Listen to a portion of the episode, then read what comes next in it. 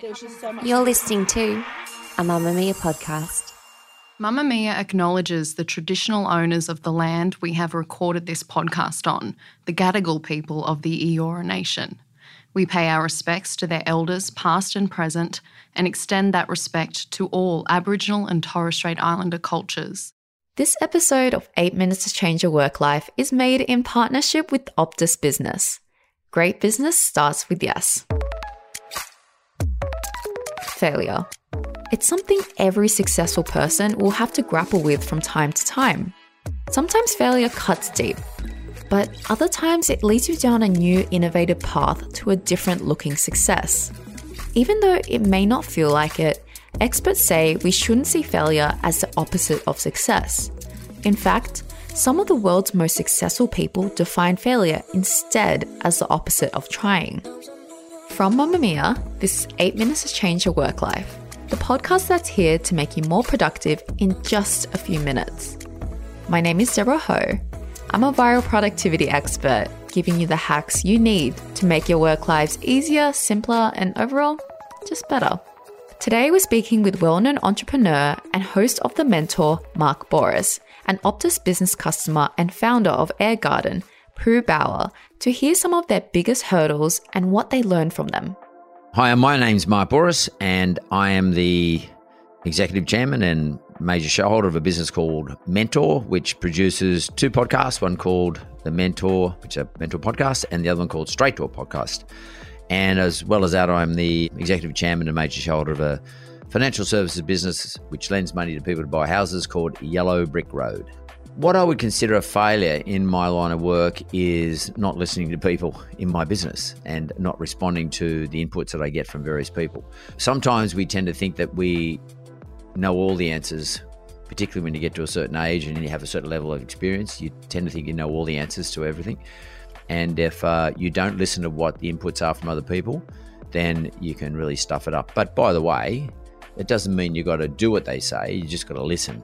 At the end of the day, you've got to make the call, but you've got to gather all the data. That's all the information that's available to you. And by the way, I don't think that is particularized to my business or my businesses. I think that same concept needs to be adhered to, in my opinion, in order to be successful in every sort of business that I've ever been involved in. I've pretty much been involved in just about everything, from restaurants to pubs to property development to mining companies in Chile.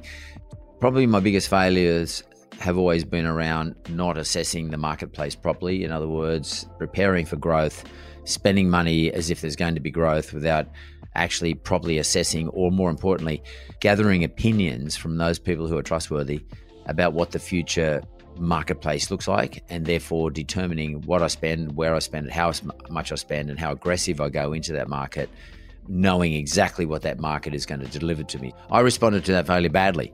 I started blaming everybody else, but really had to go and have a look at myself, and it was my fault because it was my decision at the end of the day. And if I didn't actually make the decision, other people in my organisation made the decision, but at the end of the day, I'm responsible for the decision. So I should have intervened when I was getting tapped on the shoulder, not literally, metaphorically, tapped on the shoulder by people saying, Mark, there's something coming. You've got to pay attention to that. Taught me to be aware, taught me to take into account what's right in front of me, and uh, don't just carry on as business as usual. Take a step back and build some perspective and make a big call and make the call. Don't think, oh, I can't do that. I can't stop that. I can't cancel that advertising program. Make the call and live with it. When it comes to the topic of failure, I think what's the most important thing is you've got to embrace it. It's a bit like someone saying to you, you've got COVID. And you go, oh shit, you know, this is the worst thing. Why is it happening at this time? Hang on, you've got to embrace it and get over it. Failure, you failed, embrace it and get over it.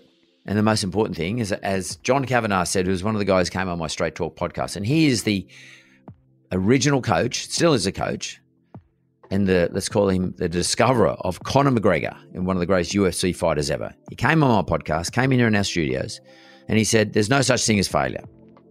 It's win or learn. So change the narrative. I mean, you've been using the word failure a lot. You know, I, I, I get it.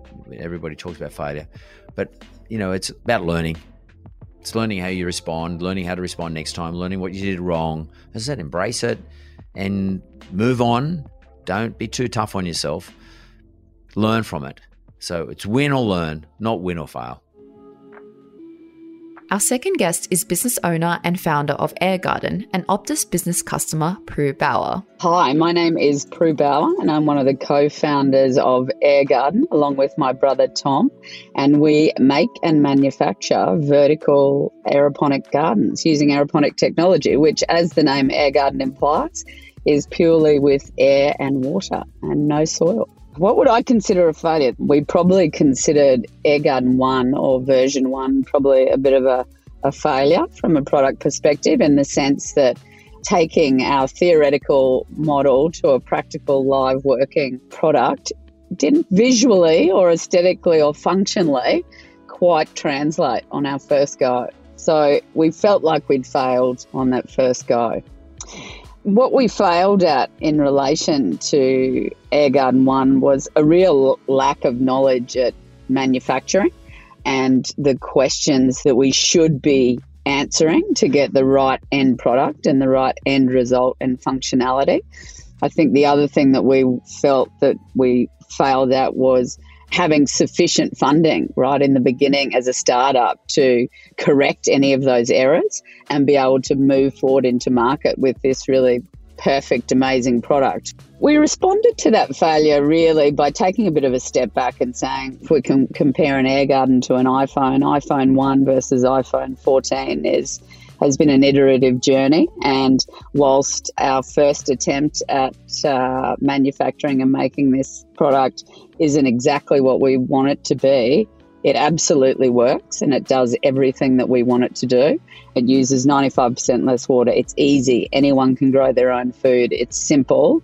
So we pushed ourselves into market to test the appetite and, and really get feedback direct from the consumer. What did it teach us overall? We often still laugh about this, and I think it really did teach us resilience, which is paramount in business and in life in general, I think. It also really taught us a lot about questioning and asking the right questions, but also not giving up, right? Because you can be so close, so close to the end or to the final part of the race. And I think a lot of people just throw their hands up and say, well, it's all too hard, we just can't get there. But it really did strengthen our resilience and our resolve, and also our, our belief that we had created something amazing. It wasn't perfect, but, you know, we were going to keep pushing forward and do it anyway because, you know, there was a real appetite for it and people were absolutely loving it.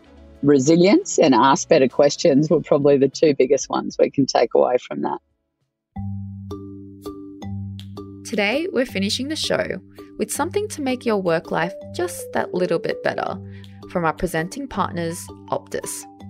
Managing your time efficiently can make the world of difference to your working day. At Optus, we've developed Business Mobile Plus, a solution that is yours to build the way you want. You can add more SIMs as your team grows and remove them if you're scaling down, depending on your plan type. Plus, with no lock-in contracts, you can fit and flex to suit your business. You can even unlock greater discounts the more SIMs you add, so your savings grow with your business. Terms and conditions apply. To find out more, visit optus.com.au slash business mobile plus. And that brings us to the end of eight Minutes to Change Your Work Life this season.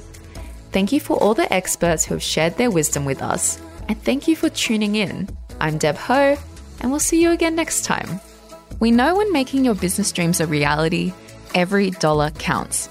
Head over to the show notes after this episode, and by completing a quick survey about your business and to thank you for your time, you'll go in the running to win a fifty dollars gift voucher. This episode of eight Minutes to Change Your Work Life was made in partnership with Optus Business. Great business starts with yes.